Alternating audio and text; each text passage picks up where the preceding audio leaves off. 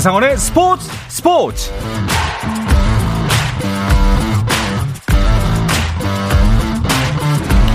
스포츠가 있는 저녁 어떠신가요? 아나운서 한상원입니다. 오늘 하루 이슈들을 살펴보는 스포츠 타임라인으로 출발합니다.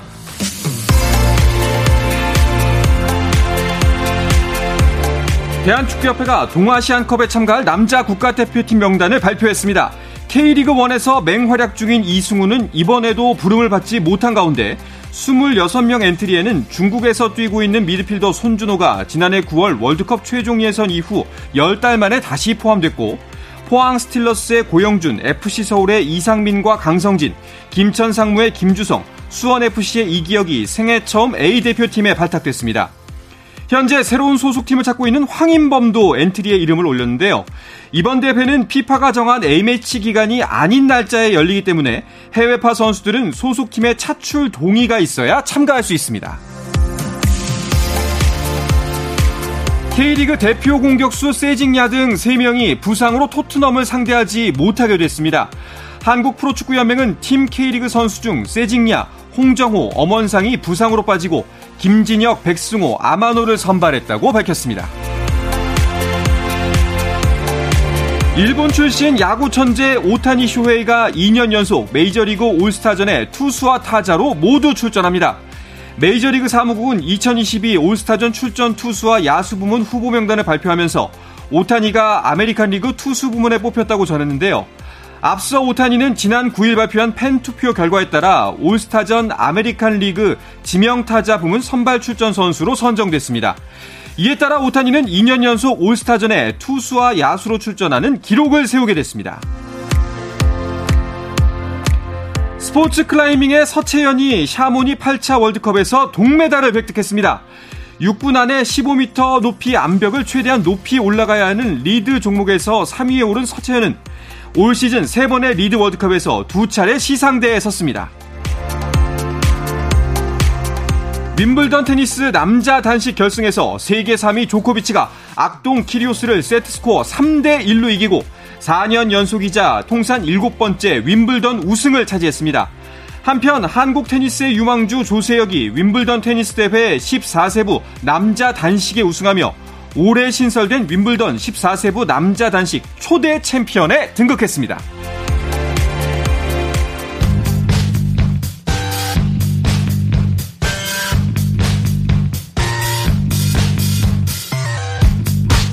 귀에 쏙쏙 박히는 야구 이야기 정세영 이혜진의 스트라이크 존 시작하겠습니다. 문화일보의 정세영 기자 스포츠월드 이혜진 기자와 함께합니다. 어서 오십시오. 안녕하십니까. 네 반갑습니다. 어, 정말 오랜만에 네. 그 월드 베이스볼 클래식 관련 소식이 있어서 이 이야기부터 일단 해야 될 것 같아요. 네, 그렇습니다. 아, 내년 3월 제5회 월드 베이스볼 클래식이 열리는데요. 어, 줄여서 WBC라고 부르죠. 어, 2021년으로 예정됐던 5회 WBC가 코로나19 팬데믹으로 인해서 연기가 됐고요. 그렇죠. 2017년 4회 대회 이후 6년 만에 다시 대회가 열립니다.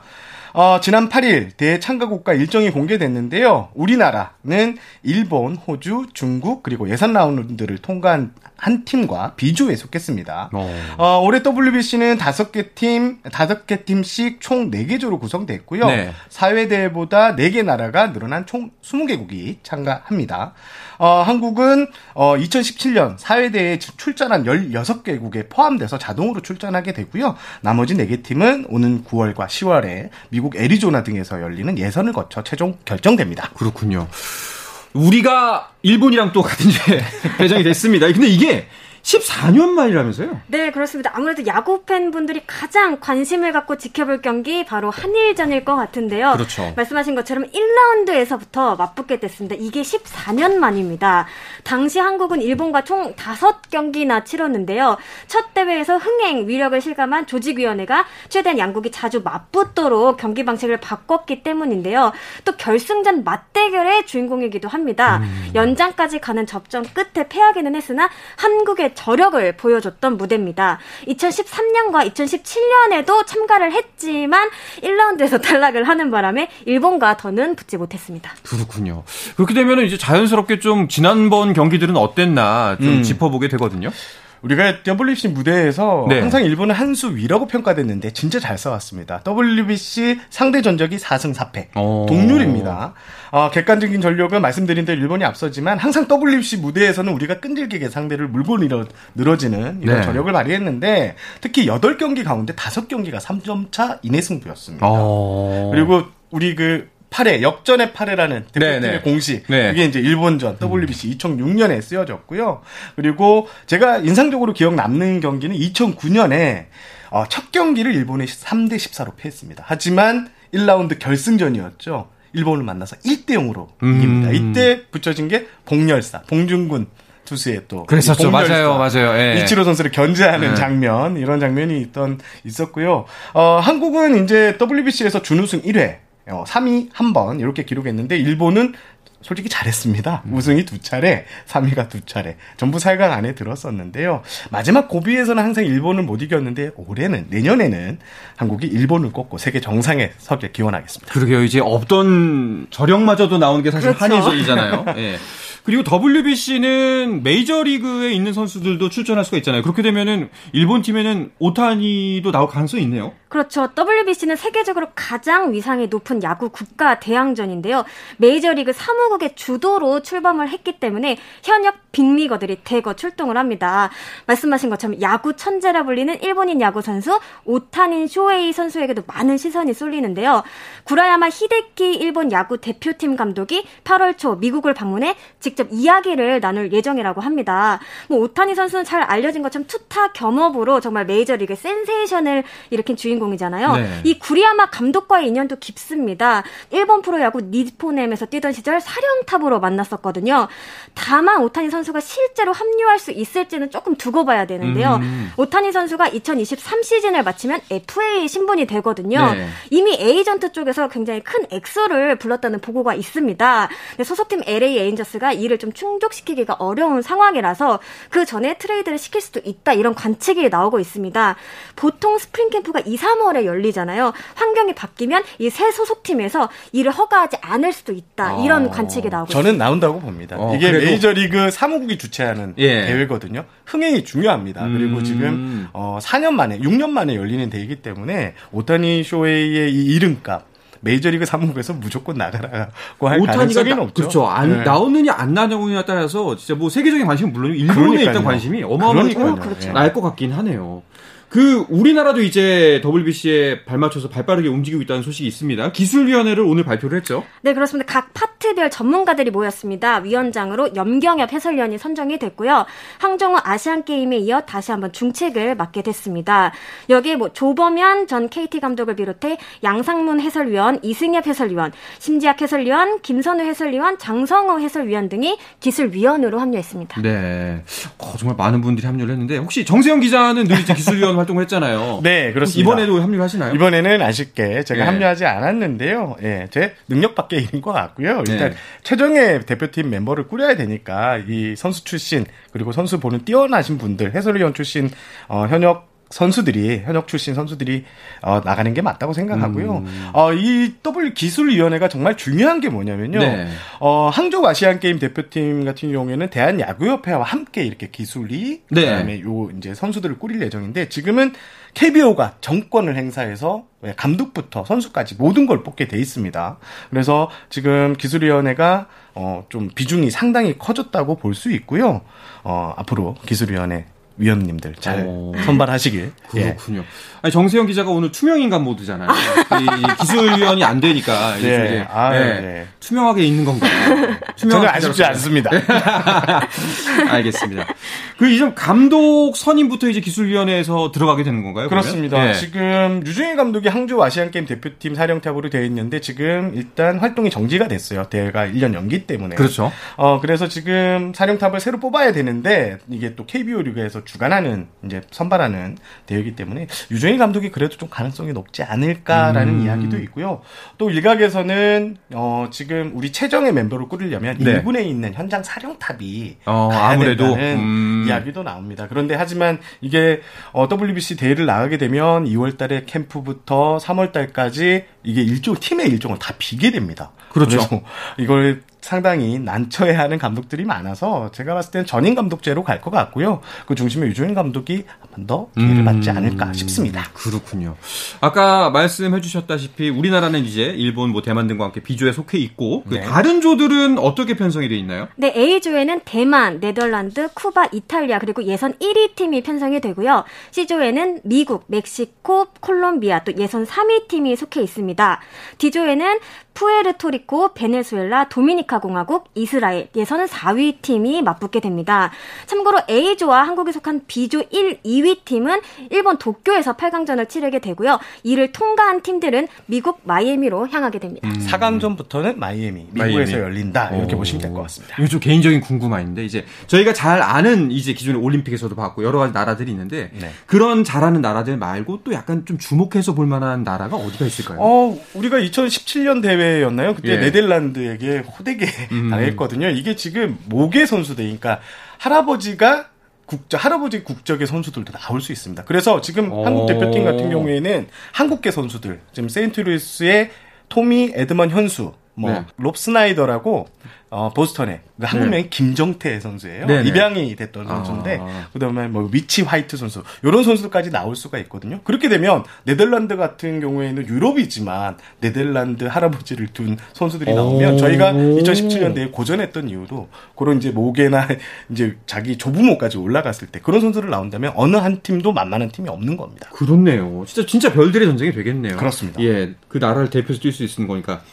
근데 만약에 이제 WBC에서 아시안 게임까지 내년에 다 하게 된다면은 내년 야구 일정은 진짜 빡빡할 것 같은데요? 내년에 지금 예. 세개 대회가 예정돼 있습니다. 3월 달에 WBC 뭐 아직 확정은 되지 않았지만 9월 달에 항저 아시안 게임이고 네. 또 11월에는 프리미어 12 대회까지가 있어요. 음. 그런데 프리미어 12 대회는 월드컵, 피파 월드컵하고 겹치기 때문에 아마 대회가 1년 연기될 가능성이 높다고 보이는데 일단 두 개 대회가 어, 시즌과 맞물려서 이렇게 편성이 돼서 KBO가 지금 일정 짜기에 상당히 네. 어, 고민이 많다고 합니다. 일단 대표팀 선수들 같은 경우에는 2월 중순께 첫 소집을 하고요. 그리고 소속팀 캠프 대신 WBC 대표팀에 합류해서 이렇게 훈련을 합니다. 그리고 우리가 결승까지 간다면 3월 22일 날까지 대회에 참가해야 되거든요. 네네. 이렇게 되면 그 시즌 직전까지는 계속 네. 네, 이래서 또 9월 달에 아시안 게임도 있고 이러면 지금 대회 개막을 적어도 3월 말에는 무조건 들어가야 됩니다. KBO 어. 리그가. 그래서 지금 KBO가 이러지도 못하고 저러지도 못하고 좀 많이 걱정을 하고 있는 눈치였습니다. 고민이 깊어질 것 같긴 한데 사실 좀 지난 올림픽에서 많이 아쉬웠잖아요. 그 이번에 좀 약간 그 명예를 회복하는 계기가 됐으면 좋겠다 그렇습니다. 바람이 있네요. 어, 허구현 총재가 예. 무조건 잘 돼야 된다고 합니다. 음. 지금 떨어진 야구 인기, 국제 대회에서 경쟁력을 다시 한국 야구가 보여주면 네. 팬들도 그렇죠. 그만큼 많이 야구장을 찾을 것이다. 이런 기대감을 갖고 있습니다. 맞습니다. 자, 그리고 또 지난 한 주에 야구계에 어떤 이슈들이 있었는지 짚어볼까요? 네, 정말 다사다난한 KBO 리그였는데요. 지난주에도 이런저런 일들이 많았습니다. 일단 SSG가 유망주 사전 접촉 논란으로 도마 위에 올랐습니다. 또 삼성은 코칭 스태프를 개편하는 어떤 강수를 뒀음에도 속절 없이 9연패에 빠졌습니다. 반대로 키움은 9연승을 달리며 승승장구했고요. SSG는 외인 타자를 교체하면서 선두 자리 지키기에 총력을 기울였습니다. 네, 이거 그 SSG가 유망주를 이제 사전 접촉을 했다. 네. 이 논란 같은 경우에는 KBO가 네. 관련 경위서를 제출하라고 하- 했다고 하던데 그렇다면은 어, 충분히 의심받을 만한 정황이 있었다는 거잖아요. 네, 핵심 쟁점은 두 가지입니다. 특정 선수를 구단이 지정해서 오라고 했는지, 음. 1라운드 선수, 그러니까 1라운드에 뽑힐 선수가 있기 때문인데요. 그리고 측정 데이터를 구단 스카우트 작업에 활용했는지, 이 두 가지가 쟁점인데, 일단 SSG 처- 측의 설명은 구단은 예, 모교 그러니까 X 고등학교에 업체에 연결시켜주고 업체가 전화하겠고 업체가 선수를 알아서 보냈다. 그러니까 그 해당 고등학교가 알아서 선수를 보냈다고 네. 이렇게 주장했고요.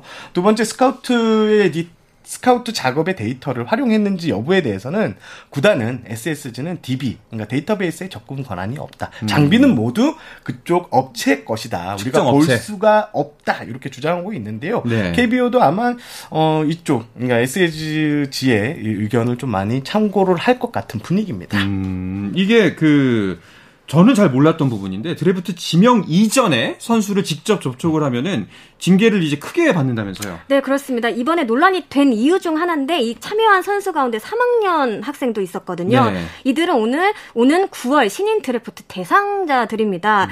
상위 지명이 유력한 선수들도 포함이 돼 있는 것으로 알려졌는데요.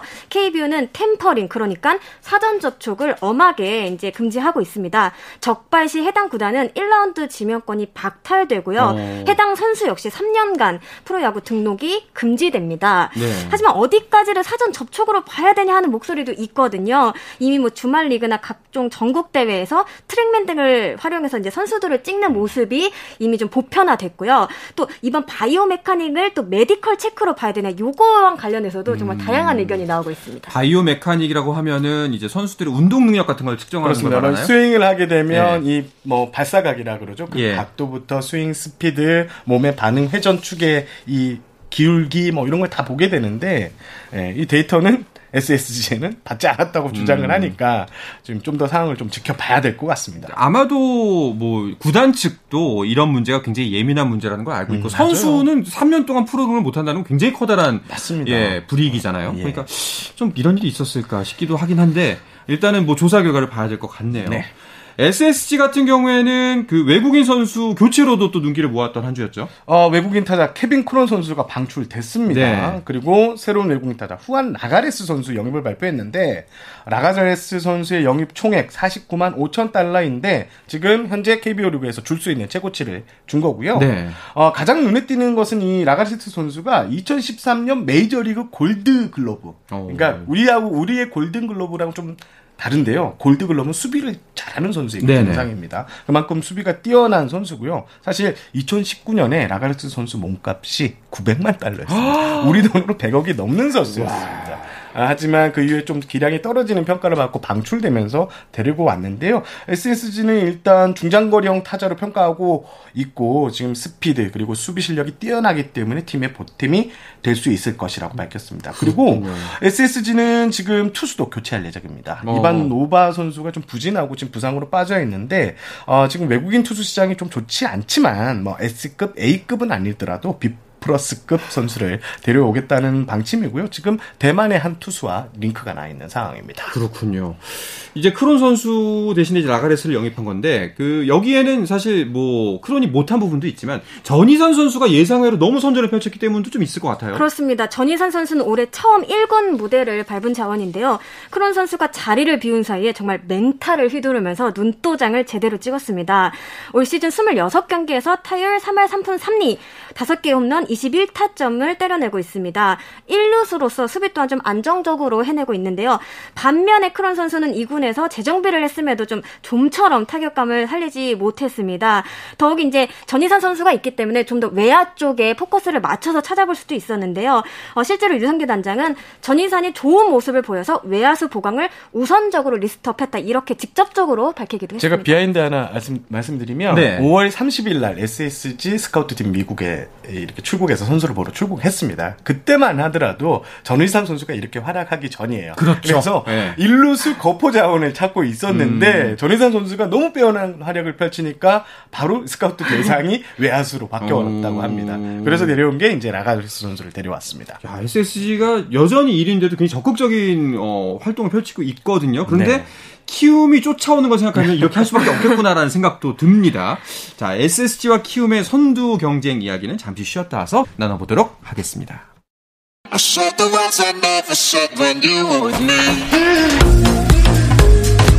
국내 유일 스포츠 매거진 라디오 한상원의 스포츠 스포츠 네, 야구계 이슈부터 논란까지 정확하게 짚어드립니다. 귀에 쏙쏙 박히는 야구 이야기 정세영 이혜진의 스트라이크 존 스포츠월드의 이혜진 기자 문화일보의 투명인간 정세영 기자 함께하고 있습니다. 자, 어, 아까 이제 조금 직전에 말씀드렸지만 SSG가 여전히 선두긴 합니다만 네. 점점 재밌어져요. 정말 잘해요. 두 예, 팀이. 키움이 계속해서 맞습니다. 못 쫓아갈 듯 하다 또 쫓아오고. 지금 승리 패턴을 보면 SSG가 이기고 이기면 키움도 이기고 키움이 네. 또 이기면 LG도 이기고 지금 세 팀이 서로 잘하고 있는데요. 7월 들어 성적을 좀 봤더니 SSG와 LG가 8승 1패 공동 1위 네. 그리고 키움도 7승 2패로 2위입니다. 어, 지금 SSG 같은 경우에는 외국인 선발 투수 한 명 외국인 타자 없이도 호성적을 유지 중이고 반면 이제 키움 같은 경우에는 너나 할 것 없이 다 잘합니다. 네. 이정우 선수도 잘하고 뭐 마리 김재웅 선수도 잘하고 사- 뭐 나가는 경기에 나서는 선수마다 모두 잘하고 있는데요. 어, 이런 덕분에 모두가 잘해주는 덕분에 SSG를 꾸준히 추격하고 있고요. 반면 LG는 이런 얘기를 하더라고요. 어, 우리 이렇게 잘했는데, 어, 위에 두 팀이 너무 그쵸. 안 줘요. 맞아요, 라고 맞아요. 이렇게 예. 하소연을 하는데, 지금 상강체제가 정말 시즌 막판까지 이어질 것 같습니다. 음, 키움의 이제 안우진 선수 같은 경우에는 진짜 뭐 각 팀 에이스들을 상대로 도장 깨기 하고 있나? 이런 생각이 들 정도예요. 그렇죠. 안우진 선수가 올해 토종 에이스 역할을 하고 있잖아요. 그러다 보니까 자연스럽게 또 각 팀 에이스들과 만나는 일이 많습니다. 네. 중요한 건 상대가 누구든 안우진 선수 제공을 던지고 있다는 점인데요. 뭐 외인 일선바들은 물론이고요. 기아 양현종, 뭐 NC 구창모, 삼성 원태인 선수 등 뭐 만나도 흔들림 없이 본인의 피칭 선보이고 있습니다.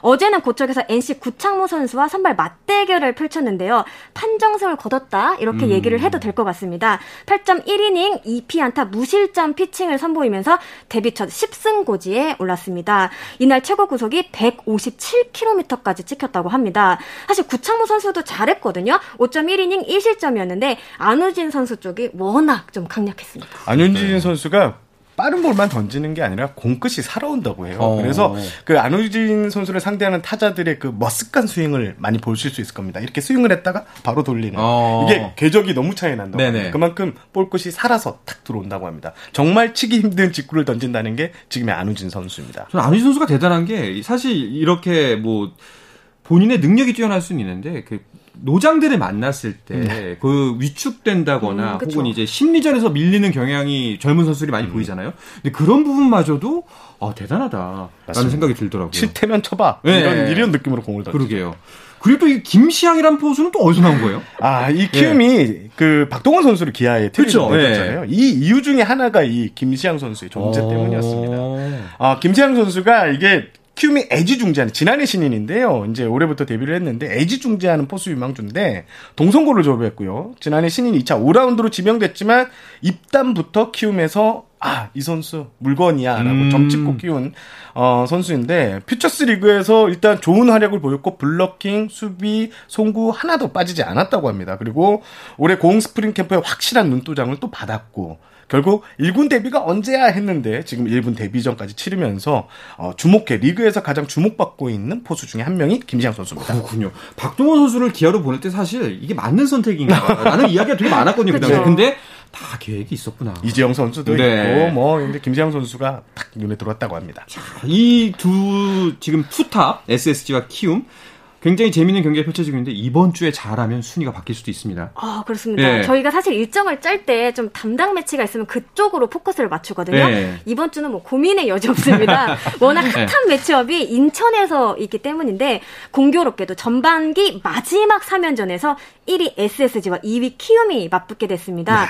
현재 두 팀의 거리가 2.5경기 차기 때문에요. 키움이 싹쓸이 승을 거두면 순위가 바뀌게 됩니다. 그렇죠. 올스타 브레이크를 앞두고 있는 만큼 혹시라도 단기전처럼 총력전을 다 벌이지 않을까 이런 얘기도 나오고 있습니다. 두 팀 모두 최근 10경기에서 9승 1패, 8승 2패 정말 무시무시한 페이스를 보이고 있거든요.